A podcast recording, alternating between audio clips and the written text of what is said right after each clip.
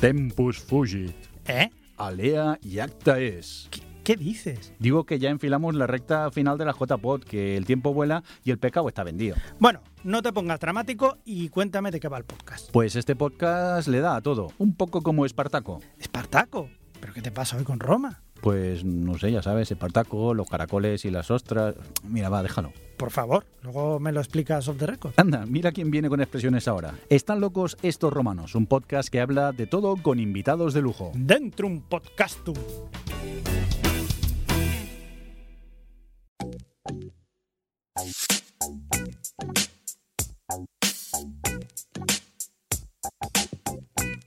Bienvenidos a Están locos estos romanos, un podcast de Milcar FM. Este es el episodio 19 y hoy es 29 de octubre del año 2017 después de Jesucristo. Toda la sociedad está alienada por la incultura, la chabacanería y la falta de sentido común. ¿Toda? ¡No! El selecto grupo de oyentes de este podcast forman una suerte de aldea gala que no existe todavía y siempre a la justicia de los invasores. Gracias, gracias. Conociendo con asombro y de pelo noticias y comportamientos ajenos que les hacen exclamar, como aquellos irreductibles galos, una frase llena de ironía y sentido común. Están locos estos romanos. Esta soleada mañana de octubre estamos grabando este episodio en directo en el transcurso de la jornada de podcasting JPod 2017 que se celebran en Alicante. De ahí el título de nuestro programa en directo desde Lucentum, que evoca el nombre romano de esta maravillosa ciudad. Yo soy Emilcar y estoy acompañado por Diego Jaldón, buenos días. Hola, buenos días. Y José Miguel Morales, buenos días. Buenos días, Emilcar. Paco Pérez Cartagena, nuestro cuarto componente, no ha podido venir porque no había más fines de semana en todo el año para celebrar su aniversario de boda. Entonces, Paco, desde aquí te transmitimos el afecto de nuestra comunidad de oyentes y entendemos perfectamente eh, tu decisión, aunque en realidad no. Bueno, vamos a, a ver un poco, como siempre hacemos para arrancar, las reseñas que tenemos en, en iTunes. En este caso no van a ser muchas porque el episodio de septiembre lo grabamos el 6 de octubre, con lo cual pues no ha dado tiempo a mucha reseña. Pero bueno, por ahí hay un par. Tenemos una de eh, Doctor Mac 2, una reencarnación de sí mismo. Eh, un comentario desde España que dice muy grandes, cinco estrellas. Bien. Cinco Muy bien, muy bien. dice. En ese podcast que a todo grupo de amigos nos gustaría hacer. Es, es ese punto. podcast. Punto. Ah, no, es ese podcast, ahora tiene más sentido. Es ese podcast que a todo grupo de amigos nos gustaría hacer. Solo me queda una duda. ¿Sois localos o romanos? Esto es cierto. ¿Sabes? Porque realmente nosotros enfocamos esto como que somos localos, ¿no? Que decimos, Claro, la, la frase embargo, de Obelix, ¿no? nos llamamos romanos entre nosotros, somos, somos los romanos. Bueno. Van a venir tus romanos, dice mi mujer. Somos ciudadanos del mundo. Ah, claro. Bueno, de hecho, los galos son romanos. Tú acuérdate cuando iban a competir en las Olimpiadas, que se dieron cuenta que pese a que ellos se resistían ahora y siempre al invasor, pero que formaban parte del mundo romano e hicieron un banquete donde brindaban ¡Vivan los romanos! ¡Vivan nosotros los romanos! Efectivamente. Y entonces los soldados romanos que les vigilaban di- dijeron ¡Están locos estos romanos! Qué grande. Bueno, pues efectivamente esa dualidad es la que nos asiste como pueblo invadido. Vamos, otro comentario. Fran Molina, también desde España, en concreto de, de- de Murcia, en concreto, muy cerca de mi casa. Fran Molina de- del podcast Eureka dice, ha entrado hace poco la red, entonces pues intenta un poco congraciarse con los compañeros, anda por iTunes haciéndonos reseñas positivas y tal. Dice, muy divertido, cinco estrellas. Muy divertido. Un grupo de amigos hablando sobre temas de actualidad o sobre los que tienen especial afinidad. Es como una caja de bombones. Nunca sabes lo que te vas a encontrar. Uno de mis podcasts favoritos, recomendarle 100%. Correcto, Fran. Muy Ah, bien, muy bien. Serás invitado a la cena de empresa de esta Navidad. Bien. Qué bonito, buen comienzo, bien comienzo en, nuestro, en nuestra red. Así que eh, muchísimas gracias. Al igual que tengo que agradecer a la organización, a Radio Voz Castellano, eh, a mis padres que siempre han confiado en mí y a todos vosotros que estáis aquí y a estos compañeros, eh, pues el que colaboráis con nosotros en este evento de podcasting. Eh, veo que acaba de entrar a la sala Félix Riaño, el, el portátil que te iba a dejar eh, para tú. Está aquí, lo digo por si quieres venir y cogerlo y largarte, puedes hacerlo sin ningún problema porque está todo preparado. Te he creado tu cuenta de usuario, ¿vale? La clave es locutorco, todo en minúsculas, ¿vale? Ahí llevas el hub, ok. Bien. No es que tengamos un servicio de préstamo de Mac, ¿vale? Pero bueno, Félix es un amigo, un hermano y lo que haga falta. Vamos, si os parece ya a comenzar. Vale. ¿Os parece que comencemos? Nos parece. Vale, vamos eh, a la hora que tenemos que ir, como si fuéramos magos de la Tierra Media. Y yo creo que voy a empezar yo, ya que estoy ¿no? Hablando un rato. Así que vamos a escuchar la tenue melodía que anticipa mi sección.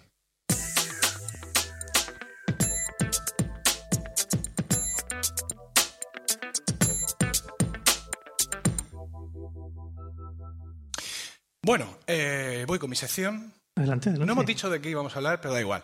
El pasado 23 de octubre falleció Federico Lupi. Es un actor Oh. argentino espectacular, ¿no? sí, Yo- sí, tú- sí. Vosotros que sois más cinéfilos que yo, yo soy más de Masacre 5, Godzilla 3. Sí. Pero vosotros que tenéis un poquito más de gusto, ¿no? ¿Verdad? Habéis visto más, más de una película de él, que es la que he visto yo. Bueno. Ah, bueno, eh, es un actor de estos que aparece, aunque sea en un anuncio de Danone, y te llena la pantalla, ¿no? Eh, y que ellos mismos, con su presencia, este tipo de actores, elevan la calidad de toda, de toda la película. Ves una película donde aparece Federico Lupi y ya sabes que te va a merecer la pena verla solo por, por su presencia. La verdad es que es una pérdida para, para el mundo del cine y es un tipo fantástico. Adornó con, con su figura muchas series de televisión de manera mm, permanente o incluso esporádica. Tiene ahí un, repertorio de series hechas muy interesante. Y también, evidentemente, películas. Películas entre las que cabe destacar Cronos, El Espinazo del Diablo, El Laberinto del Fauno, eh, El Final del Túnel o Martín H., que puede ser una de las más conocidas y las que más eh, rememoréis. Era una especie de actor fetiche para Guillermo del Toro, quien le contrató en cada una de sus películas en español. Yo tuve la suerte de compartir reparto con él. Es, verdad, es verdad, Sí. es verdad. Efectivamente. Eh, fuimos compañeros de reparto Sí. en una... ¿No os riáis? No, no, es cierto. Sois, sois muy imbéciles, ¿por qué os reís? Bueno, eso es un... Os lo voy a con- fe, lo voy a. Ah, ¿no? Una película de Mariano Barroso, Éxtasis. Eh, Esta no. sí, bueno. He hecho cine, efectivamente. Ya sabéis que yo soy un hombre del Renacimiento. Quiero decir, dirijo un coro de música renacentista. Está esto del podcasting, está la gestión urbanística. El proceso urbanizador no se detiene. Es decir, mientras haya un metro cuadrado de huerta, ahí estaré yo para, para destruirlo. Un limonero en pie. Sí, este chiste a mi mujer le hace especial gracia. Porque en la zona donde nosotros vivimos hay un plan especial, que es una cosita que se queda ahí en medio. Y está muy gracioso porque cuando de casa vamos al cole, lo que sea, muchas veces pasamos por ahí y todavía hay trocitos de huerta. Y tengo una ganas de asfaltarlo todo. Ah, es- el otro día incluso vimos un erizo allí. Había sido mal herido por un coche, con lo cual lo mejor es asfaltarlo todo para que el erizo no entre y no se te cruce en el coche. Pero bueno, eso ya es una opinión muy particular. Y también gestiono aparcamientos, es decir, todo lo que sea asfalto, arrasar, todo esto me gusta mucho. Y entre las muchas cosas que hago es pues un poco de cine de vez en cuando. Entonces, pues sí, participé en esta película del año 1995. ¿Vale? Yo, bueno, im- imaginaos con Era mi, todo un galán. con mi melena hacia atrás, eh, una cosa de- es- especial. Os voy a contar el argumento de la película porque es muy interesante. Robert, un joven de 25 años, rebelde y ambicioso, y enemigo del mundo oficial. Está ansioso, casi desesperado, y no sabe por qué. Comparte su vida con Ona y Max, una vida en la que únicamente tiene cabida un compromiso, el de la amistad. ¿Quién escribe estas cosas de las películas? Quiero decir, yo sé que han hecho el guion, la tienen incluso rodada y ahora te llaman a ti y tienes que escribir el resumen. Pero bueno, en fin. Dice la amistad, una amistad llena de sueños gestados por todo aquello que el mundo oficial les anuncia hasta emborracharles. Dinero, poder y éxito. Hasta aquí puede ser perfectamente los Pitufos 3, ¿vale? Dice, eh, para conseguir sus sueños, los tres desarrollan un plan perverso, robar a sus respectivas familias y escapar sin rumbo fijo. Y aquí es cuando de pronto hay un giro inesperado. Dice, en Madrid la víctima es Daniel, el padre de Max, un prestigioso director de teatro. Daniel es Federico Lupi, que vive una relación tormentosa con Lola, una actriz excéntrica y fascinante. Daniel es un triunfador rotundo, un artista obsesionado por la búsqueda, por lo desconocido, por lo impenetrable. Robert suplanta la personalidad de su amigo Max. Aquí es donde no se entiende nada, porque al parecer el tal Max no había conocido nunca a su padre, no se conocían, y él quería darle un palo. O sea, quiero decir, si ese era el plan B, no quiero imaginar cuál era el plan A. Entonces, como no se conocen, pues le dice a, a Max, que es Javier Bardem, ve tú y hazte pasar por mí, porque como este tío no me ha visto en la vida, quiero decir, Federico Lupi, un señor mm, que parece sacado un cuadro del Greco. ¿Vale? Y de pronto le llama Javier Bardem, ¿vale? Que es como, como un Land Rover en- con, con coleta. Y dice, no, es, evidentemente es mi hijo. Entonces, para solucionar esta pequeña pega, ah, mm, resulta que el, el verdadero hijo tenía un ojo de cada color. Entonces, pues el, el Javier Bardem dice, bueno, esto con una lentilla se soluciona right now. Entonces se pone la lentilla y cuando lo ve el Federico Lupi dice, Hijo mi hijo, mío. ya está resuelto el problemazo. Entonces, pues nada, se produce un choque impresionante porque, claro, la personalidad del personaje de Javier Bardem es arrolladora, el otro es un ensoñador y ahí es una movida eh, tremendísima y finalmente, pues de alguna forma parece ser el, hijo que nunca tuvo y, bueno, Daniel, el Federico Lupi y su esposa, su novia, lo que sea, invitan a Robert, a Javier Bardem travestido, a compartir una vida llena de glamour y éxito. Pero es un juego peligroso. O sea, esto ha durado más que los 20 primeros minutos de la película, pero bueno. Ah, bueno, más cosas. Vaya, vaya, rollazo nos ha soltado. Todo Sí. para Hablar de la demostrar película que, suya. que había salido una peli. ¿Y tú lo que te queda? Pero eso es lo, lo podía Es haber que, contado en una es que frase. además, no que vamos a hablar de Federico Lupi. ¿Qué pijo? No, vas a hablar de mí. Claro, evidentemente. Bueno, pero todavía va a Federico Lupi aquí. Bueno, os voy a contar por qué aparecía en la película. Resulta que esta película se rodó en Murcia. ¿Vale? Como la mayoría de las cosas interesantes. Y eh, había una escena en la película que era como una especie de, baile, de baile de gala, una cosa así, no sé cuántos. Entonces mi peluquera, que sabía que yo cantaba en un coro y que por tanto tenía smoking, ¿vale? Para, porque eras como cantábamos antes en el coro, dijo, pues tú preséntate al casting, porque están haciendo un casting, entonces tú vas allí, no sé cuántos.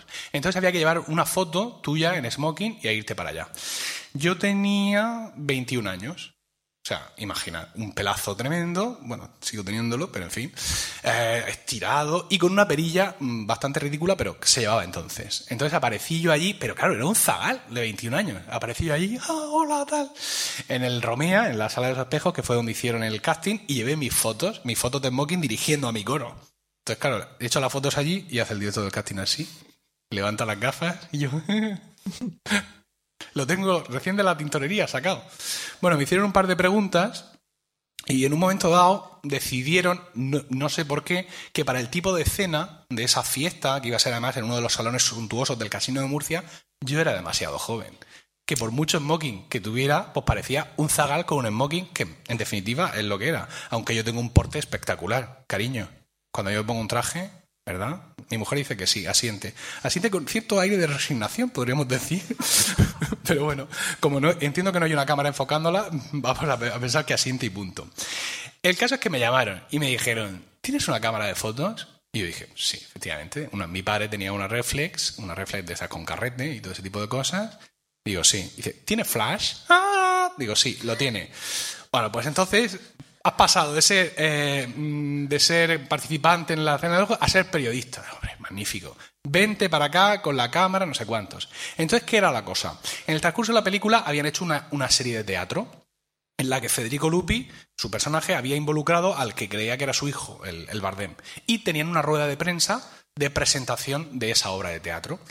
Entonces, la rueda de prensa tenía lugar en, el, en uno de los salones del casino, habían puesto ahí unas sillas, una mesa al final, y entraba el Lupi, todos los actores por el pasillo central y se iban a la mesa a hacer la rueda de prensa. Y en el transcurso de esa rueda de prensa, el Bardem, el personaje de Bardem, le, da, le entraba como un poco de vértigo, ¿no? De ver la situación hasta dónde había llegado, ¿no? En, en, su estafa y se quedaba así un poco tal. Entonces nos dijeron, bueno, vuestra misión es, en cuanto entren por la puerta, empezáis a hacerles fotos a toda velocidad y a echarles flashes encima. Claro, todos los que estamos allí éramos como yo, Peña que tenía una cámara. Y yo todavía había llevado una reflex con un flash encima. Ah, ah, pero mucha gente iba con una cámara de estas ah, compactas que decimos ahora. Entonces, claro, aquello daba un poco, un poquito de vergüenza, ¿no? Bueno, no, no importa, la magia del cine, todos muy voluntariosos. Entra, se abren las cortinas, iba una cámara detrás, una segunda unidad, un no sé qué, y entra el Bardem. ¡Hostia, el Bardem! Primer pase, ni una puta foto. ¿Qué hacéis, gilipollas? Venga, vuelta atrás. No sé cuánto. Venga, va, para atrás. Segundo pase, venga, acción, cámara, no sé qué, movida, un, beso y una flor. ¡Ah, para adentro! Sale y entonces empezamos a hacer fotos. Pero claro, no sé si os acordáis o sois conscientes de lo que una cámara reflex, por no decir una compacta, puede hacer a nivel de flash. Gracias, un poco lentos, pero bueno. A nivel de flash. Ahora. O a nivel de recargarlo. Entonces, claro, yo hice una foto y soy yo. Para recargar. Y los otros no os quiero ni contar. O sea, las cámaras compactas hacían una foto y era como un besito de mariposa en el, allí. Y No, muy mal, muy mal. Otra vez, otra vez. Nos hicieron 300 pases hasta que se dieron cuenta de que no lo iban a conseguir. ¿Ellos qué querían? Pues esto que hemos visto muchas veces en las películas, que la cámara enfoca a quien sea y lo ves inundado de flashes y cómo esos flashes le turban, ¿no? Decir, oh, toda, toda la prensa encima, ¿no? Esta típica escena con la cámara detrás del tío. Y eso, pues con aquellos extras que habían traído, no lo iban a conseguir. Aparte, no teníamos para nada pinta de periodistas, ni de fotógrafos. O sea, yo he visto fotógrafos profesionales en acción y que menos que un chalequito, ¿no? Ese chalequito para llevar tus carretes, un cargador, no sé, lo que llevarán ahora, pero tú les ves y dices, aparte de llevar la cámara, dices, este fotógrafo, porque tiene la pinta esa un poco de, yo soy un freelance, el mundo me ha hecho así y voy por el mundo, mm, soy testigo de la actualidad. Bueno, el caso es que, ¿qué hora es? Ah, vale. El, el caso, el caso es que entonces... Voy a hablar de Federico Lupi. y si os cuento la verdad, ¿qué hubiera pasado? Bueno, el caso es que uh, en esos momentos uno que había allí que tenía los huevos pelados a hacer segundas unidades con los americanos, dice, pues yo en no sé qué película hice no sé qué movida. ¿Cuál fue su idea? Genial. Coger uno de los focos, ¿vale? Un foco pues, del tamaño de esta mesa y hacer cla, cla, cla, cla, apagarlo y encenderlo. También con la tecnología de 1995, ¿vale? Entonces, pues tenían que, era un poco chiquito de la calzada, porque tenían que avanzar por el pasillo, parar un poquito, avanzar, parar un poquito, avanzar. Y nosotros seguíamos haciendo fotos, como imbéciles, ¿vale? Porque había por ahí un fulano con un micro que iba a recoger o a intentar recoger el sonido de los clics de nuestras cámaras. Que eso yo supongo que luego entraría en alguna base de datos eh, de estas libres que hay. Esto que nos gusta mucho a los podcasters, Creative Commons que dice, ay, no puedo poner esta canción porque tiene licencia compartir igual y no sé qué, como si sirviera para algo. Pero bueno, somos caballeros de Internet, eso sí. No, no, no, eso es Creative Commons. Te tiras cinco años citando a un tío que lo mismo está muerto, pero tú ahí con lo tuyo. Bueno, pues yo creo que luego le pusieron sonido porque aquello no, no funcionaba para nada. Y la verdad es que fue, estuvo muy, muy chulo. Fue una experiencia muy interesante. Federico, pues Federico, os lo podéis imaginar, pues un, gran actor, ¿no? un caballero un grandísimo compañero de rodaje. Es decir, él realmente no hacía distinciones con nosotros. No, sabía realmente quiénes éramos. No sabía, no sabía si éramos del Estado, si le íbamos a traer un bocadillo o, qué íbamos a hacer. Y nosotros, como un poquito así de pueblo, la mayoría, en vez de pedir, hacer, bueno, aparte de pedir el bocadillo, evidentemente, y de pedir hacernos una foto con Federico Lupi, que hoy en día sería lo que hubiera molado mucho, pedimos hacernos una foto con Bardem. Ojo que Bardem tiene un Oscar. Tiene un Oscar Bardem. ¿Tiene un Oscar Bardem público? No. Sí, sí, tiene un Oscar Bardem. Y es un gran actor, etcétera, pero no sé, a priori, hasta que Bardem cumpla 20 años más, pues hoy en día, y sobre todo ahora que acaba de fallecer, mola una foto con Federico Lupi. Y decidimos hacernos una foto con Bardem, que no fue tan simpático con Federico Lupi. Había que elegir, no. Bueno, Lupi o, Yo creo que incluso no sabíamos el nombre de Federico Lupi ah. en el año 95, ¿vale? Claro, señor con bigote iba a quedar un poco más. Sí. Bardem no fue muy simpático, Seguramente estaba hasta los pelos de la toma y de, nuestra mierda de cámaras de fotos, pero bueno, ahí, ahí lo hicimos y bueno, más o menos eh, salimos de aquello airosos.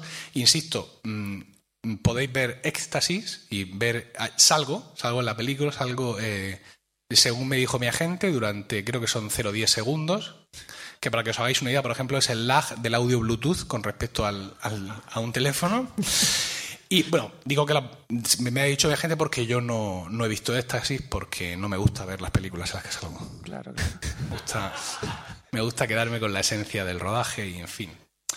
Y porque solapas, eh, solapas unos proyectos con otros y yo qué sé. Y muchas veces esa vista atrás, los trabajos hechos puede ser interesante, pero otras no, porque quiero decir, todos tenemos que comer. ¿no? En definitiva, hay proyectos de los que están más orgullosos y proyectos de los que son meramente trabajo y yo, pues en concreto, esta sí nunca me ha requerido más visionado que la lectura rápida del guion que tuve que hacer en su momento y, todas esas cosas. ¿No, tuviste miedo a encasillarte? Pues es un riesgo que corremos a veces.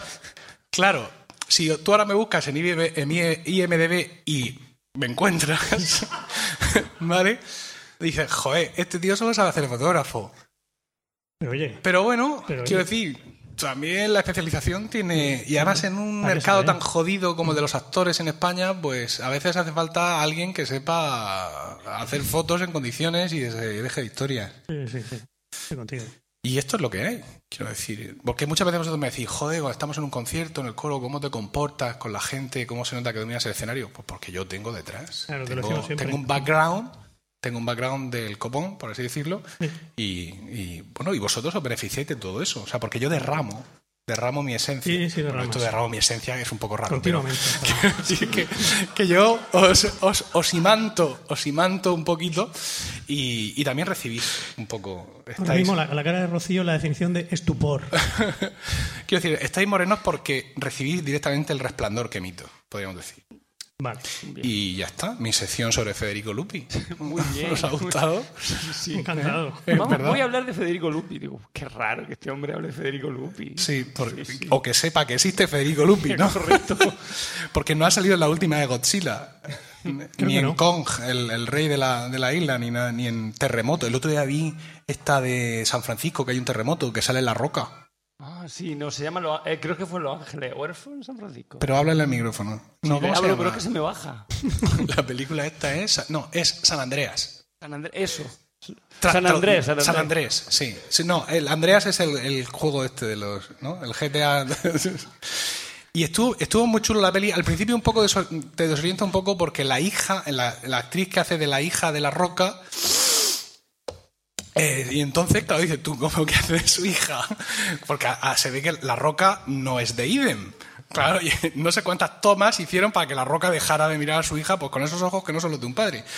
Pero tampoco se le puede reprochar, ¿eh? No, no. No.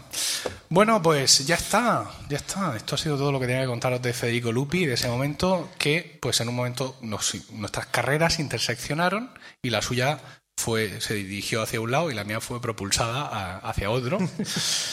Y no tengo más que contaros, así que vamos a escuchar también esa mm, tenue sintonía que anticipa la participación de José Miguel.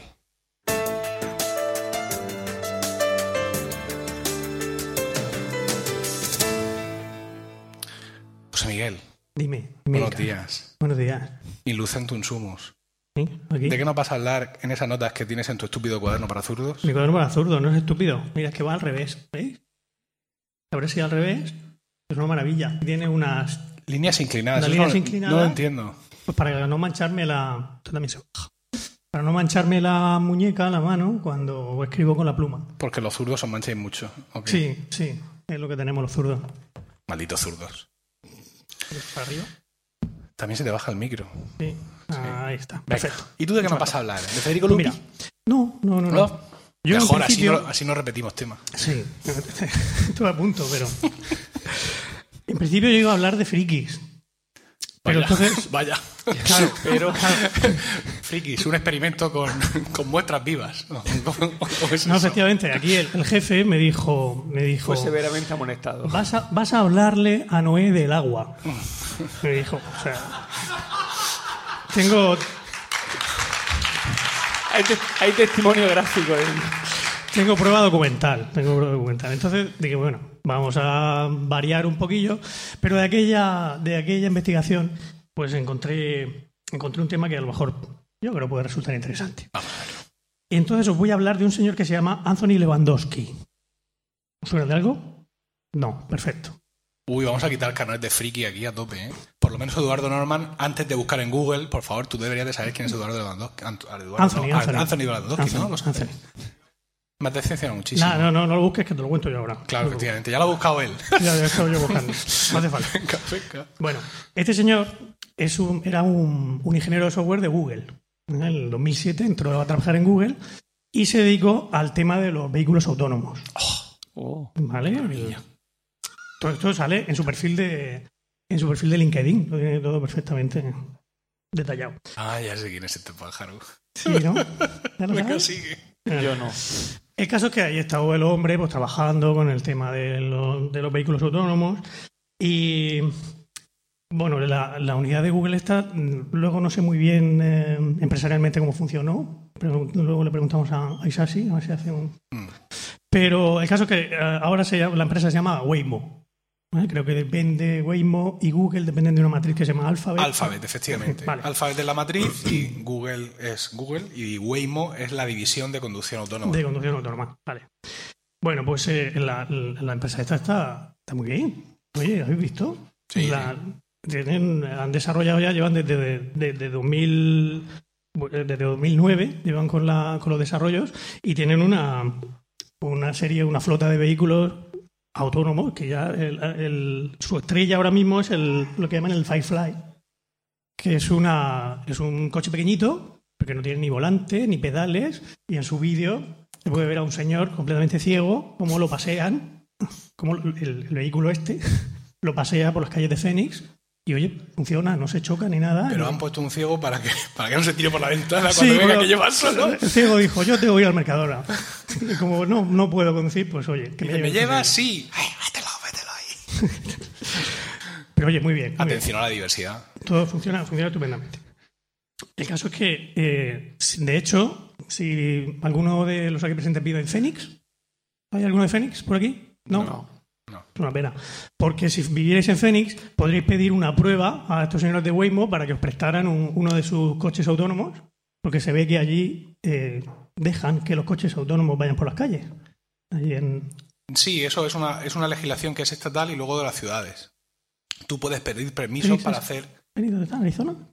No Puedes sé. pedir permisos para hacer pruebas y te los conceden, especifican los coches que son, un poco las rutas. Hay ciudades que son más permisivas que otras, pero está bien eso de que tú puedas ofrecerte para hacer pruebas con esos coches porque así dejan de experimentar con ciegos. Quiero decir que es que Sí, hay que ver, hay que ver sí, cómo. la, la ONCE debió tomar ¿Eh? cartas en el asunto. Luego, además, son una comunidad muy activa en todo este tipo de cuestiones tecnológicas y están siempre eh, No, en contacto con las empresas para todo el tema de accesibilidad. Por ejemplo, iOS, no es por hacer propaganda de Apple, pero iOS es, entre comillas, un sistema operativo muy, muy bueno para la gente con dificultades de visión, porque no solo tiene todas esas facilidades, sino que además están muy en contacto con la comunidad, pidiendo feedback durante las betas. Es decir, que todo el tema de tecnología e invidentes, aunque aquí a los cuñados nos pueda resultar un poco raro, ¿cómo va a haber un ciego móvil? Así de bruto, pero no, eso está muy avanzadísimo. Pues sí, pues sí. El caso es que, bueno, tienen una flota muy interesante, tienen ya coches más grandes, no solo la, libelulita esta que es pequeña, sino tienen coches un poco más grandes y hay familias que ya se han atrevido a, a pedir un, un coche de estos con sus hijos y todo, los montan ahí. En fin, la gente parece que se fía. El caso es que el, pues para, para poder manejar un vehículo autónomo de estos, lo que llevan es un cacharrito encima, es el, que, emite pulsos láser y pues va de- detectando pues los obstáculos que hay, te da información sobre la distancia a la que se encuentran, incluso mucha más información sobre ellos, incluso texturas y cosas de esas, ¿no? Y parece ser que este señor, Anthony Lewandowski, pues cogió esa tecnología que él había estado trabajando en Waymo y decidió montar una empresa por su cuenta que se llamaba Otto. En esa, en esa empresa dijo él, ah, vosotros estáis haciendo coches autónomos, pues yo, mm, idea genial, voy a hacer camiones autónomos. Lo cual daba también un poquito de miedo, por cierto. Sí, bueno, incluso más, cosa- porque me acuerdo de esa película de. ¿Cómo se llama? La película esta, este director de. de- Federico Lupi. no, Federico Lupi no. ¿Carpenter? Sí, existe Carpenter, ¿verdad? Existe, existe. John Carpenter, que tiene unas películas un poco chungas. Hay una en la que están todos asediados por camiones fantasma, allí en un, en un sitio de, de- de la autopista. Está muy chula la película, del año 93 o así. Imaginaos los efectos especiales. Qué barbaridad. Sí. Bueno, pues sí, pues este señor decidió montar esa, esa empresa por su cuenta, pero al poco se la vendió a Uber. ¿no? Y, el, eh, y su empresa recién creada, su startup, se la vendió a Uber. Entonces, claro, eh, los de Google se mosquearon un poquillo. Dijeron, este cabrón, no, perdón, cogió la, ha cogido nuestra tecnología, la montó por su cuenta y ahora se llevó una millonada de Uber. Y lo denunciaron. Lo denunciaron y, y al poco, eh, de hecho, eh, la denuncia la pusieron en febrero de este año, y al poco ya en mayo, Uber decidió echarlo. ¿eh? O sea, el tío va y todo lo que desarrolla allí lo mete en un pendrive, Exactamente. se lo vende a Uber, Eh, bueno, sí, monta una empresa, monta una empresa una empresa y, se la vende, y se la vende a le pone un Uber. lazo y se la vende a Uber. Y claro, los de pastizal. Cuando ven pasar el camión autónomo, dicen. Espérate un momento. 700 millones de dólares que se tío. Mira, Ah, sí, en un momentico. Y el caso, bueno, bueno, pero al final Uber ha terminado echándolo. Eh, de todas maneras, la, la- la- la historia curiosa de este señor viene ahora. Que, por lo visto, ahora en, en septiembre ha vuelto a las, a las páginas de los periódicos porque, ya como se ve que está en el paro, el hombre está, está aburrido, pues ha decidido crear una cosa que se llama Way of the Future. Ain. Way of the Future. ¿qué? El camino, camino Ah, del camino, futuro. vale. Way, way, el Güey. Y diréis, ¿eso qué es? Pues es una especie de asociación, una que, que voy a leer eh, textualmente la misión que tienen registrada en los registros americanos que tienen para estas cosas, que dice así, es desarrollar y promover la materialización de una deidad basada en inteligencia artificial y contribuir a la mejora de la sociedad a través del entendimiento y la veneración de la deidad. De la deidad. De la deidad. Bien. ¿Vale? Claro, esto en- entronca con todo aquello de la, de la singularidad, que es el. ¿Sabes lo que es la singularidad de Milcar? Y que, que es solo una cosa. Que es una cosa, no, pero es el, se supone que es el momento en que las máquinas van a llegar a ser más inteligentes que nosotros y que los humanos, entonces que ya lo único que nos queda es fusionarnos con ellas de- de- para mm, seguir mejorando, para ya llegar a una especie de... Emilio lo ha logrado ya fusionarse ya con Voy a su tomarme la pastilla de la tensión porque. Pues se está subiendo, ¿no? Bueno, no sé si os suena la- el. Bueno, eso hace un pequeño spoiler de, de Black Mirror, el capítulo de San Junípero. Sí, sí. ¿Conocéis? Yo Salió hace dos años, puedes hablar de él. Sí, ¿no? Es verdad. Según la teoría de Antonio Rentero, ¿no? O sea, Sí, sí, sí. se, puede, se pueden hacer spoilers de cosas de hace, de hace dos años. Que el- un poco conseguir la inmortalidad a través de, de digitalizar nuestros cerebros y vivir en una. eh, en un, y vivir eternamente en un servidor. Pero esa teoría no es de Black Mirror San pero eso ya lo adelantó Ross Geller. Eh, En Friends, cuando conoce a. El doctor Rosger. El doctor Ross Geller, cuando conoce a, la- a esta novia suya rubia, y está y dice, tal, dice, según esa teoría, tú podrías digitalizar tu pensamiento, y dicen los dos, y vivir eternamente como una máquina. Y se queda así como diciendo, oh, te he encontrado. Estabas tan lejos y no te veía. Fíjate. Bueno, sí. No, la, la teoría de antes, no digo que haya salido con San Junípero, pero con San Junípero, para la gente como tú, que no lee, necesita cosas que se las presenten Ya en, tengo en- en una pantalla. Friends te lo da todo como puedes comprobar. Bueno, pero San Junípero lo, lo desarrollaron más. Venga, venga. Bueno, entonces la pregunta, la, la- la- cosa es que yo no no termino de entenderlo, porque esta es la información que hay en el, en el mundo sobre, sobre, esa, sobre esa entidad, sobre Way of the Future, no hay, no hay- no hay nada más. Entonces mi pregunta es, mm, ¿qué es lo que pretenden hacer exactamente? ¿Qué pensáis vosotros? ¿Que el- ellos van a desarrollar esa, esa deidad y con la intención de que, de que sea muy atractiva para las masas? Sí. Y entonces las masas eh, lo, apoyen, sigan sus mandamientos y así la sociedad será mejor. Pero en el fondo, ellos mismos sabiendo que es un- una entelequia, es un artefacto de inteligencia artificial y que no tiene ningún sentido seguirla. Ay, madre. O por el contrario, no. Por el contrario, dirán, no, esto eh, que es una deidad porque es superior a nosotros y debemos seguirla porque al final es más inteligente que nosotros y por tanto. Hombre, como católico te digo que resultaría muy irónico que al final la ciencia acabara creando un dios. Porque para eso ya podéis usar el que tenemos nosotros. Que ya tenemos, tenemos las instalaciones, ¿vale? Está todo dado de alta en los registros de tal. Dos mil años de experiencia, Dos mil años de experiencia. Sí. Una historia, convenios de colaboración con un montón de gobiernos. Claro. Una historia para atrás que lo flipas. Un montón de cosas chulísimas, de arte, de movidas, de todo eso ahora mismo no te da tiempo a crearlo. Un dios que va a venir ahora en plan a intentar quitarle Yo, pues, con todos mis respetos para los nuevos dioses, ¿no? Quiero decir que también haya nuevos dioses está muy bien porque un poco dinamiza, ¿no? Y obliga a los dioses existentes a actualizarse. Pero. quiero decir, es que no termino de verlo. Mira, el otro día hubo un- vi un vídeo de Carl Sagan, ¿eh? ¿Eh? Ah, de donde eh, es- esa explicación Sagan, ¿no? suya hacia atrás de da no sé cuántos y, y de- y el- decimos que el universo no sé, va rebobinando. Y el universo, entonces decimos que el universo lo ha creado Dios. Y entonces decimos, ¿y Dios? Y entonces decimos, bueno, pues Dios ha existido siempre. Y decía Carl Sagan, lleno de buena voluntad, sin duda. Y seguramente cinco minutos antes de salir corriendo hacia misa. Si llegamos a esa conclusión, ¿por qué no eliminamos a Dios? Y llegamos a la conclusión de que el universo ha existido siempre. Música dentro, fundido fuera. Entonces, es que me parece muy bien que evidentemente que la ciencia tiene que defender lo Claro, suyo, claro. pero que la ciencia se ponga a crear un Dios, insisto, que elijan uno Sí, de los que hay. Pero, pero es que no es necesariamente, no es necesariamente un dios creador. No, Digo, ese- Odín, Odín, Odín, Odín. Sí. No es necesariamente un dios creador. ¿Y entonces qué coño tengo que agradecerle? Pues no, no tienes nada que agradecerle. Solo tienes que seguir sus indicaciones para llegar a un mundo mejor. Sigamos la calabaza. Para eso me podéis seguir a mí. mucha, mucha gente ha aprendido a hacer podcast gracias a mí y con más podcast el mundo es mejor. Ah, llama, dale a Lewandowski mi, mi Twitter. Dile que contacte conmigo. Te estás erigiendo. Que lo mismo le hago medio, le dejo medio trabajo resuelto, De hecho, ya tiene un seguidor, ¿no? ¿Eh? David Isasi ya te sigue. Sí, sí, yo. ya lo dijo ayer, la verdad fue muy emocionante. Pero no, no sé, bueno, No te convence. No- Una palabra. yo creo que no. No, no piensas renunciar a tu religión. No, eso por supuesto que no. Pero, Negar a tu Dios aquí delante de todos para. para- no, pero es que hay que, Venga. hay que empezar muchas cosas desde hay que empezar muchas cosas desde cero. Es, Porfa. es muy aburrido. Y además es que religión es para todos los gustos, porque la nuestra, la católica, y algunos pueden decir, es que es un rollo lo de la misa, no sé qué".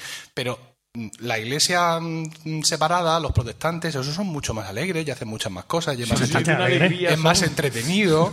Ahora sí, pero antiguamente no era muy- antiguamente muy no, porque hay, hay un poco de una guerra en Centro Europa, un matarnos, ¿vale? Pero ahora que ya no hay esas tensiones, pues la cosa está mucho más relajada.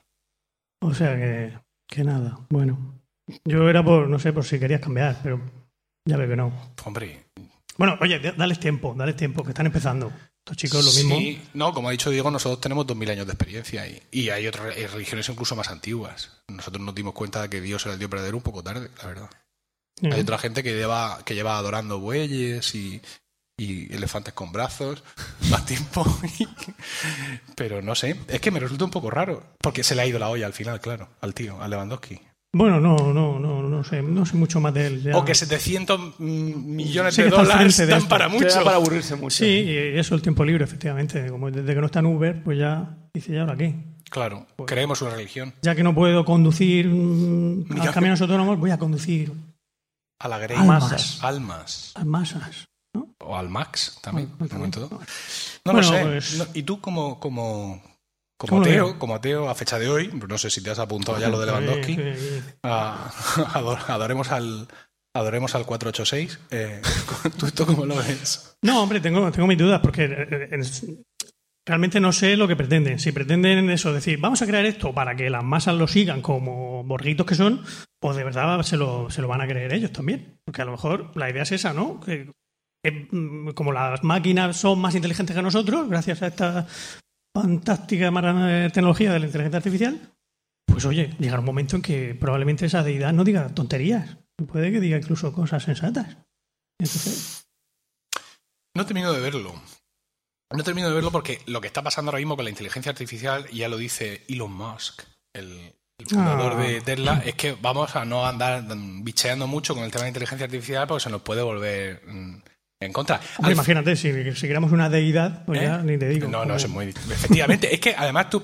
eh, Es un poco el principio por el que muchos pueblos se someten a un dictador. Es decir, nuestro querido y amado líder sabe mejor que nosotros lo qué que, pereza, lo que que queremos hacer. Claro, porque nosotros, a fin de cuentas, al, a nuestro Dios no lo vemos. Entonces es un plan, uh, tal. Pero a uno que está ahí, ¿sabes? Y que además seguramente mañana vas a tirar la, la- la estatua hacia abajo y le vas a rebanar el cuello. Una deidad de esta cibernética con inteligencia artificial no comete los errores que cometen los dictadores. No, es lo bueno entonces que es un tiene. poquito más impecable. Entonces, ¿sabes que Como ponerle la alfombra para que pase por encima de todos nosotros, yo me lo pensaría dos veces. Bueno, eh, quizá al final es una de las formas de gobierno. eh, lo- lo- los politólogos hablan de que el- que la forma de gobierno ideal es la del el dictador benévolo, ¿no? Madre mía. A nosotros en, Emil- en Emilcar FM no nos va mal con ese sistema. ¿Verdad? A, a ti, desde luego, ¿no? Bueno, a mí desde luego no, que es su cada podcast que hace todo el mundo. Sí, oh. No. Bueno, y tú también como ateo recalcitrante, ¿qué opinas de esta idea? ¿Te apuntas? ¿Te subes al carro? Yo es que las máquinas, ¿sabes? No, es verdad, tú, tema tecnológico. Con la resistencia al cambio de ojos. primero al que se cargarían, seguro. seguro, vamos, fijo. Cuando me pongo a darle, "Oye, esto no va, ¿qué Con coño la- le pasa al móvil? Con las gafas aquí arriba. Y puestas, ¿no? Y gafas con luces. ¿eh? Sí, por favor. Ah, una demo. Una o otra, ¿no? Se ha ido sin pila. Son del Aldi, ¿no? Son Pues- del pues- Aldi. pues, eh, bueno, Aldi no nos patrocina, ¿puedes hablar de las gafas del Aldi, por favor? Sí. Cuatro euros en el Aldi. Cuatro euros en el Aldi. Son gafas de cerca, podríamos Son decir. gafas de cerca. Al, al micrófono, al micrófono. Gafas de cerca, diferentes dioptrías, desde 0,5 a 2,20 a 2,5. Eh, ¿Tienes, eh, esas son las, ¿Tienes diversas unidades o...? Sí, tengo, como, ¿cuán- como son baratas, pues me he comprado 4 o 5, por si se me pierden. Ya. ¿Y de distintas dioptrías según lo lejos que planees poner Sí. el folio? Correcto. No, porque si ya lo pones así, Sí. yo ya casi no... Bueno, ahora Cuidado ya que se te cae. ¿Esto No, es lo que vas a hablar ahora? No, no, no, esto Ah, es lo... vale. Estos son los excedentes, el Sí, remanente. de cupo, madre mía. Si lo pones así lejos, ya no me da el brazo, antes sí me daba. Entonces puedes leer. ¿El brazo te ha menguado? Sí, lo que me ha menguado sí la vista, pero Ah, comprende. entonces bien, ¿no? que sí, que a lo que yo iba. Sí. Que lo de Dios, ¿no? Lo de Dios. Lo de Dios. A ver. Eh, no. No, yo no, no pues lo seguiría. La conclusión, Eh, yo Bueno, pues seguiría ateo. tú seguirías ateo. Sí, sí, sí. He, Bueno, fracasado en mi Has fracasado, labor sí, como evangeliz- evangelizadora. como evangelizador de Lewandowski. Aparte que no te veo yo a ti tampoco. No me ve mucho, ¿no? No. No, sé que yo tampoco estaba muy convencido, la verdad. Y al final resulta más cómodo, insisto, creer en algún dios de los que existen. Porque en definitiva, todas las religiones, salvo alguna que se puede poner un poco cafre en algún momento, lo que busca es el bien común, una sociedad perfecta, no sé cuánto. Entonces tú te apuntas a eso, a lo que te pille más cerca de casa. No vayas a ir muy lejos, en plan, joder, tengo que ir al oficio, madre mía, de coger el coche. No, tú una cosa que tengas cerca. Y aunque no te creas, digamos, toda la toda la, la parafernalia puramente religiosa, o sea, no creas que existió ese Dios y que bajó o subió o lo que hiciera, si eso es lo que mola. pero no, pero tú estás allí porque aquella gente en realidad lo que quiere es, es, un- es hacer el bien, ¿vale? Entonces, pues tú colaboras de sus ritos, haces sus cosas porque en definitiva son buenas personas y ya está. Mira que si lo que tienes debajo de tu casa es una secta satánica, Mm, sí, claro. Lleva cuidado. Ya cuidado con los consejos que das. Lo complica un poco más. Sí. Pero las sectas, las sectas satánicas tampoco se te establecen así, en bajos comerciales. Tampoco tiene una licencia de apertura. Con lo cual es más complicado, tienes que buscar la más casi hecho. Bueno, vale. Bueno, pues creo que hemos terminado con Sí, el tema sí, de, esta, de esta avergencia eh, religiosa que has querido introducirnos. Y vamos a escuchar ahora la sin par melodía que sin duda da paso a la intervención de nuestro amigo y compañero Diego.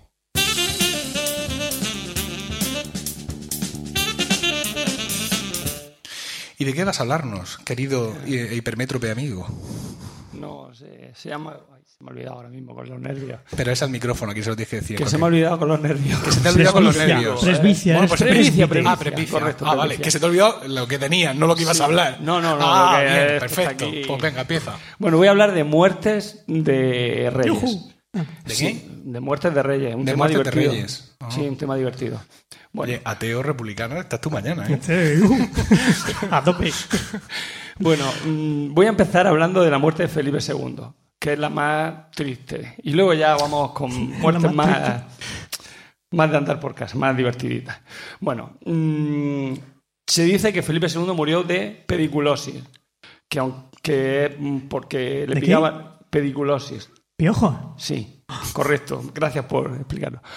Eh, aunque en realidad, por lo que murió, bueno, eso lo dicen los ingleses, que son unos auténticos Qué cabrones. Fa- yo, es que como he visto que había niños, quería bajar un Lo que, poco el inglés, lo que hay es un inglés, no Creo sé si que- está por aquí. ¿No sabes? Ah, sí. Bueno, sí. pues los antiguos ingleses, Ay, ay. Aquellos, aquellos. aquellos. De ahora son Bueno, los historiadores todos. ingleses modernos también. Sí que sí, que sí. A ver si es historiador. Bueno, eh, a lo que iba. Eh, en realidad no fue de eso. En realidad murió porque perdió el ánimo. Se derrumbó cuando en noviembre de 1597 se enteró de que su hija Catalina Micaela murió de parto. El la mujer. Y dio una depresión mira, aguantó que se le muriera su esposa. Aguantó, aguantó que, se, que se hundiera la, la Armada Invencible. No Armada Invencible, ingleses. La felicísima Armada, no la Armada Invencible. Bueno, La Armada Invencible es una coña de los ingleses. Sí. Qué cabrón los ingleses. ¿Ve? ¿Ve? Si al final me vaya a dar la razón. Y, lo, y que murieran otros hijos. Pero se ve que Catalina Micaela le, le tenían, a esta le tenía mucho cariño. Bueno, lo sin- lo- o sea, sintió tanto esto que, que bueno, que decidió mm, despedirse del mundo a los 70 años. No, no, o sea, dijo, me voy al Escorial, se fue al Escorial del hombre. Y allí, bueno, muy mal. Empezó a tener problemas físicos porque se abandonó. El cuerpo se le llenó de úlceras por falta de movilidad. Un poquito de gota. Un poquito de gota. Eso iba ya de, De serie. De ya de serie. Pero es que además de eso dijo, ya no me muevo de, de aquí de la cama. Oh, Eh, entonces... am, no tenía colchón antiescaras. no. De hecho, el cronista, eh, ahora voy aquí, el cronista Fray José de Sepúlveda, no, es muy poco, es muy poco. Distancia correcta. El- Eh, bien, el cronista eh, Fray José de Sepúlveda am, dijo que padeció el 22 de julio de 1598 calenturas a las que se unió un principio de hidropesía, lo cual, si hay algún médico en la sala, ah, me lo comente. Uy, me, habéis quitado un montón de tiempo vosotros, eh, hablando de tontunas, pero venga. voy a darme prisa, desde luego como soy. Bueno, ah, hidropesía y, la, y tenía incapacidad de ingerir alimentos sólidos. Llegó a perder la movilidad de la mano derecha, con lo cual no podía firmar nada. Y para un rey eso es... Creas que no. lo- básicamente lo que hace un rey es firmar. Firmar, ya está. No hace mucho. Bueno, hará más cosas. En aquella época se hacían más cosas. Ahora el que ha- lo único que hace es firmar y trabaja en Navidad, ¿no? Sí, bueno, ahora últimamente está. Uf. Y ahora, pues, ahora de repente le han pedido horas extras, que seguro que las pedirá. Dirá, no, esto, esto me los pagáis aparte. Estos discursos van aparte.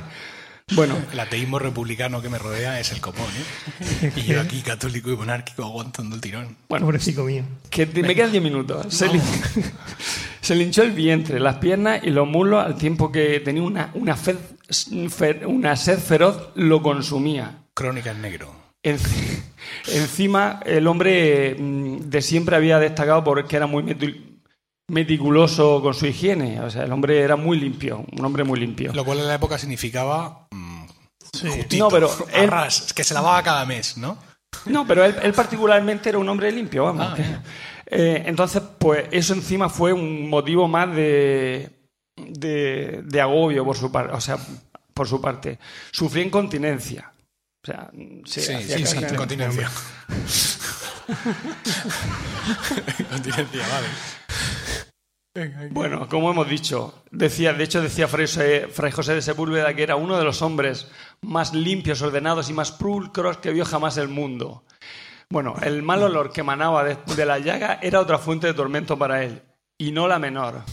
Bien. De hecho, eh, el nauseabundo estado que le azotó, según Fray José, eh, que, digamos, le causó tanto, tanto dolor que al final murió mm, De eso, hecho- de sí, ver cómo o sea, se había quedado. de- ya, si ya tenía la pena propia de ver cómo se había quedado, decidió que, que, que se dejaba morir. Y dejó dicho que para, su, para cuando lo enterraran se fabricara un ataúd con los restos de la quilla de un barco desguazado cuya madera fuera incorrupta y pidió que le enterrase en una caja de zinc que se construía bien apretada para evitar todo mal olor. O sea, él lo que no quería era oler mal. Molestar. Molestar, efectivamente. Magnífico. Felipe II. Casi prefería del- la versión de la pediculosis. La verdad es que Nos, sí. nos estamos metiendo con los ingleses, pero fueron más Lo asépticos. mismo fue piadoso por parte de No, ellos. porque, para, porque los ingleses... Aquel, aquel digamos que lo- parece lo- que, se, que, se, que se regodeó en el tema. No, porque decía, pobre tico, mira, con lo limpio que ha sido toda la vida y ahora resulta que... ¿Cómo se ha abandonado? ¿Cómo se Fíjate, ha- fijaos, fijaos, toma No, que él no se ha abandonado, que fue el, el propio cuerpo, que él... Que sí, que sí. Pues hombre, de verdad. No, no metáis con, con Felipe II. Que no, hombre, Felipe. fue mucho más terrible la, la dimisión de, de Carlos V. Pues si se murió... eh, La- la- no la muerte, la dimisión. Ah, la dimisión. carta en la que él renuncia, eso es terrible. Y, y ¿os, imag- os imagináis los oficios del, del de difunto de, De Felipe Felipe II? II. Nosotros, como amantes de la música antigua, Con, fue con música de Pierre de Manchicourt, fíjate, entre otras cosas. entre otras cosas. Qué Eso, maravilla. eso- eso ahora es cuando la audiencia ha desconectado ya. ¿Manchique? Han caído para atrás. Sí, porque era uno de los franco-flamencos Sí, claro. Que estaban en la capilla Claro, real. la real. Podemos hablar de. de, de- Música antigua, si lo están de- deseando, De, de bubas. pero se van a joder. Podemos hablar de bubas apestosas, pero no de motetes, ¿no? Efectivamente, ahí es donde ponemos el límite. Exactamente, bien. Digo, sí, continúa Bueno. con, con la autopsia. Ya, ya, ya. o sea, el hombre... Bueno, también hay que decir que pidió que le pusiera los- para, para, para enterrarlo que utilizara los mismos cirios que a doña Isabel de Portugal, su madre, Sí. y que al rey Carlos I. ¿El mismo tipo de cirio o No, que el los reciclaban? que lo rescataran, que lo rescataran Ah. en los cirios. porque- Vale, vale. Para no querer molestar, esto un Sí, poco. Una cosita de zinc, la quilla de un ¿no? barco No, no quería molestar con el mal olor, pero Ah, el vale, otro por quiso lo dar tanto, muerto yo que soy- pudo. Vale. Bueno, vamos con ahora con otra Que muerte. dice Sabal que sin embargo fue el Requiem de Morales, cosa que es poco justificable. Sí, dice eso mal. Sí, en ese libro. No, no, McCrease, en el disco ese que dice Las exequias de Felipe II. Ah, es verdad, claro. Eh, Pero yo lo- no lo veo bien, no lo veo claro. poco, un poco, un Ah, poco antiguo vale, para sí, él, ¿no? que dice que- Ah, que le tiene poco tiempo. Venga. Catalina II de Rusia. Vamos. Bien, vamos. Pues, Esto va a ser un poco no como lo otro, no como lo otro, no como, lo de la- No, como lo de la PUS. No, esto te va a ser peor. Venga. Bueno, mm, ¿Cómo andamos de niños esta- en la sala? La zarina Catalina II de. Rusia fue conocida por su apetito sexual. Tuvo muchísimos amantes. Am, de hecho, tuvo una estancia secreta donde mm, pidió que hicieran cuadros donde se recogían rastros. Oh, le dio la marcha. Picantones, ¿no? Sí. Dejémoslo ahí. Pedofilia, zoofilia. Vaya. Tenía, tenía consoladores gigantes. en fin. Se- de hecho, se descubrió esta, esta, esta habitación secreta, lo descubrieron los, los rusos en la Segunda Guerra Mundial, hicieron fotos y gracias a esas fotos, De- de- perdona, Diego, pero de- del tamaño de, de sus juguetes viene el- su, su mote, su apelativo de la grande. La grande. Quiero decir, ¿era, no, la escala, no, no. ¿era la No. escala o era pura perversión? ¿Qué dicen los historiadores al respecto? Pero en plan, Viene- es que una es así y aquello no me llena. no, viene... No, me- no te he oído. No, bueno, No sigue, te sigue. puedes repetir. Bueno, claro. no, viene porque era muy era una mujer que aunque no era muy atractiva, pero era súper culta. Eh, Trajo a las mejores mentes de Europa, fundó el Hermitage, el Museo del Hermitage, que está en San Petersburgo, que recomiendo que lo visitéis. Fue amiga de Diderot y de Voltaire. Ah, fue una, a pesar de que fuera una despótica censura, eh, censuradora de todo lo que ¿Y eh, las publicaciones que existían hablaba que no le gustaban. ¿Qué? ¿De qué, hablaba, de qué hablaba con Voltaire? Pues hablaba de filosofía, si era, que era muy culta, te acabo de decir. Ya, ya, dice, Tenía sus amantes para... la cosa. Habla- hablaba con ellos, pero no dejaba publicar nada, ¿no? Ahí. Y luego... Bueno, eso. Que fue muy dura, pero, pero además fue muy... O sea, fue muy dura con los opositores, pero fue muy culta. ¿Y de qué murió?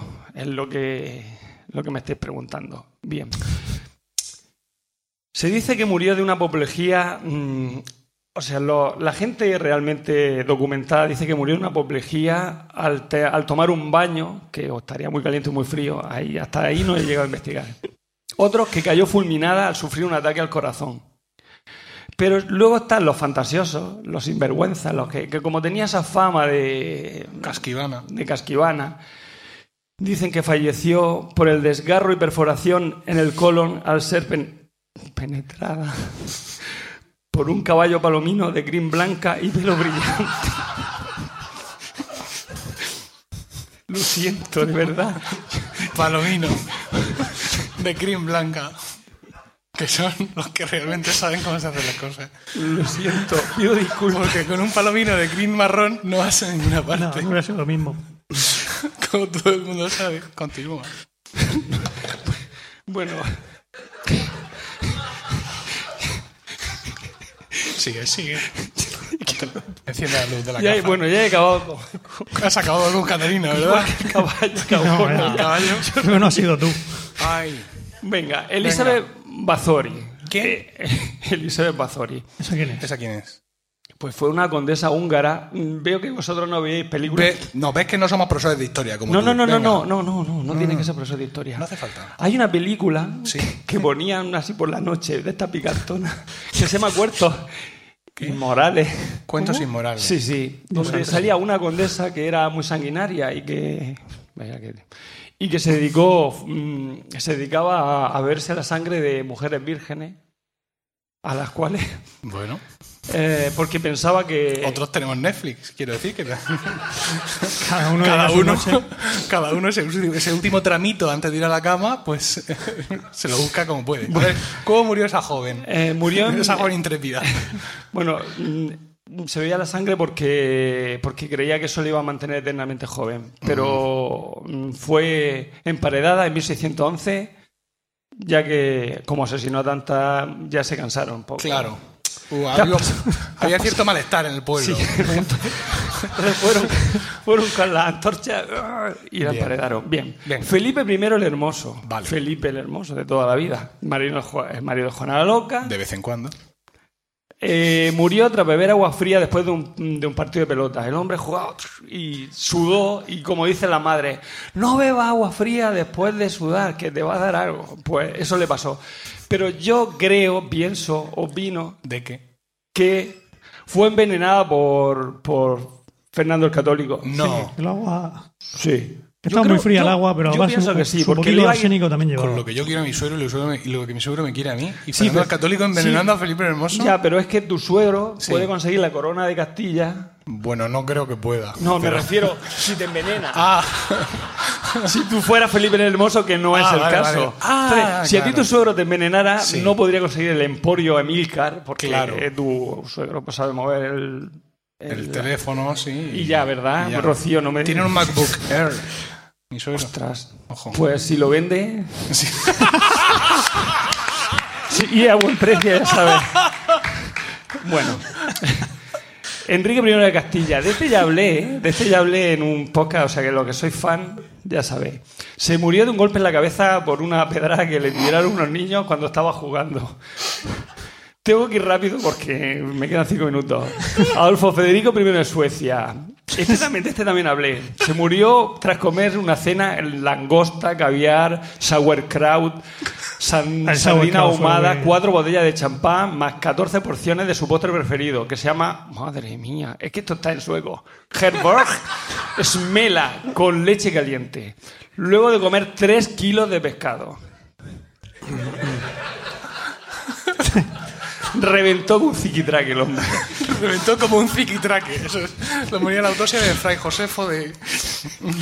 Bueno, luego tenemos a Luis XIV, no, 14, este es Luis XIV. Luis XIV eh, le gustaba el alpiste. De hecho, de cada vez que se iba de paseo llevaba siempre 40 botellas de vino que no se bebía y se lo bebían los que iban con él se la bebían. Hasta que una vez el hombre le dio el le dio el antojo y dijo, dame una botella de vino. Ay, es que se ha acabado, dijeron los otros. Bueno, pues la próxima vez que traigan 41. O sea, no se enfadó, el hombre No, sabía, lo comprendió. Asertivo. Este hombre podía con- eh, comía muchísimo. Su, de hecho, lo que su, digamos, su menú era cuatro platos de sopa, un faisán, una perdiz, un gran plato de ensalada, cordero en su salsa, dos lonchas de jamón, una bandeja de pasteles, fruta y huevos duros. Pero eso era. Ah, cuando lo- murió la autopsia practicada Los la lunes, ¿era eso? ¿Eh? Eso era los lunes lo que comía él. o- Robert Baratheon. Lo normal. en él. Tras morir, eh, la autopsia practicada tras su muerte en 1615, cuidado, reveló que su estómago tenía el doble del tamaño normal. Bien. Este murió Reventado. de por sí, no, no, este Ah, no, no. murió de una Solo. cena de esta Pues loca. estaba Este bajo sin freno. se fue acostumbrando, se fue acostumbrando poco a poco. Luis XVI, el que, ¿vale? Pues ya sabemos cómo Ya murió. Venga, le dijo un astrólogo. no, no, no, pero le- esto es curioso, porque le dijo un astrólogo. mm, evita hacer cosas importantes el 21 de cada mes. Bien, el 21 de julio de 1791, la reina María Antonieta y él fueron arrestados. El 21 de septiembre de 1792, la institución de la realeza fue abolida en su país. Y el 21 de enero de 1793 fue condenado a muerte y ejecutado. Pero él Tenía realmente no hizo nada importante. Esos no estaba días. haciendo nada, efectivamente, pobre. Quizás fue el problema. Ese, no hacer nada. Si se hubiera ido a un 21 Claro, de por ejemplo, agosto. O hubiera instaurado en la República. pues, O hubiera llamado hasta a las tropas. Bueno, Maximiliano I de Austria murió de una, indi- de una indigestión de melones. de melones. De melones. De melones. ¿Y Le ¿Cómo gustaba- consiguió tantos melones allí donde él vivía? ¿Melones de año o de agua? Mm, en este momento no conozco el dato. Tal vez lo que se conoce. Yo, desde luego, no lo conozco. en este Entre momento. eso y no conocer la temperatura del baño de Catalina, estás haciendo una sección, de verdad, Diego José. ¿Qué, qué- Pirro qué de Piro, de este también hablé. ¿Quién, este quién? fue Pirro de Piro, sí. Deberíais de saber cómo murió Pirro de Piro. ¿A qué no os acordáis? Mm, Recordamos que fue, fue hacia uno. eh, fue hacia Ah, un. el que, chaval- estaba en la, el que estaba en la playa haciendo cálculos No, no, matemáticos. no, no, no, no, ese era el de Eureka, que se Ah, llamaba. Fran- Fran Molina. ah, ¿Fran Molina? ah, no. Sí, Arquímedes, ah, ese, ahí estaba ya, ah, me salía Aristóteles este rato, ah, Arquímedes. Venga, cuéntalo de Bueno, Pirro de Pirlo. Voy. Eh, se fue a matar a un muchacho Sí. y una vieja que iba por ahí, que era su madre, le lanzó una teja ¡pum! y le dio la cabeza desde la azotea ¡pum! y se lo cargó. Ah, eh, mm, Enrique III de Francia trajo, introdujo el, el tenedor, eso es un tío importante. Magnífico. Hombre. Le llamaron el rey hermafrodito. ¿Ese es el de París bien vale una misa? No, ese era Enrique III de Navarra. Bueno, no de, de Navarra, pero era de Francia. O sea, le conocían de Navarra. Oh, Un minuto, voy, voy. Ah, que hay que despedir el podcast. Bueno, me salto este que era su, su, su abuelo y me voy al- al, El último. Es- Ese y todos los demás. Ah, sí, el último. Venga. Bien. Carlos VII de Francia. Mm, Este fue el que luchó contra el gran, el gran capitán. Carlos, he dicho séptimo, era octavo. Carlos VIII se golpeó con el dintel de una puerta y murió de catarro. O sea, salida de líquido cefalorraquídeo por la nariz. Es que en aquella época el catarro era salida de, de líquido cefalorraquídeo por la nariz. Coño, eso sí eran catarros y no de ahora. De hecho, este hombre conquistó Génova, Nápoles y. Bueno, y su, o sea, sus tropas conquistaron Génova, Nápoles y la sífilis. Luego lo echaron. le quitaron Nápoles, Génova, pero no lo perdió todo, porque le quedó la sífilis.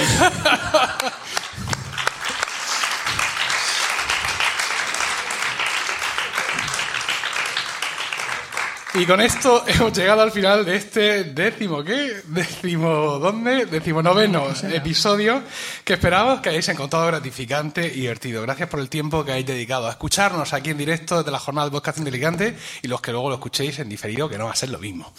Ah, esperamos vuestros comentarios, sobre todo los que habéis estado aquí en directo y nos habéis visto en carne mortal, moviéndonos, un poco habéis visto que somos seres reales, que no somos bots programados por José Miguel, aunque nos ha dicho que ya no programa esta mañana, estamos preocupados. Bueno. Esperamos vuestros comentarios en emilcar.fm barra romanos donde también encontraréis otras formas de contactar con nosotros, aparte de abrazarnos ahora al término del directo. Mientras llega nuestro siguiente capítulo, sin duda, el mes que viene, eh, recibid todos un saludo y recordad que ante cualquier adversidad de la vida, lo mejor es tomarse un segundo para respirar profundamente y decir... ¡Están locos estos romanos!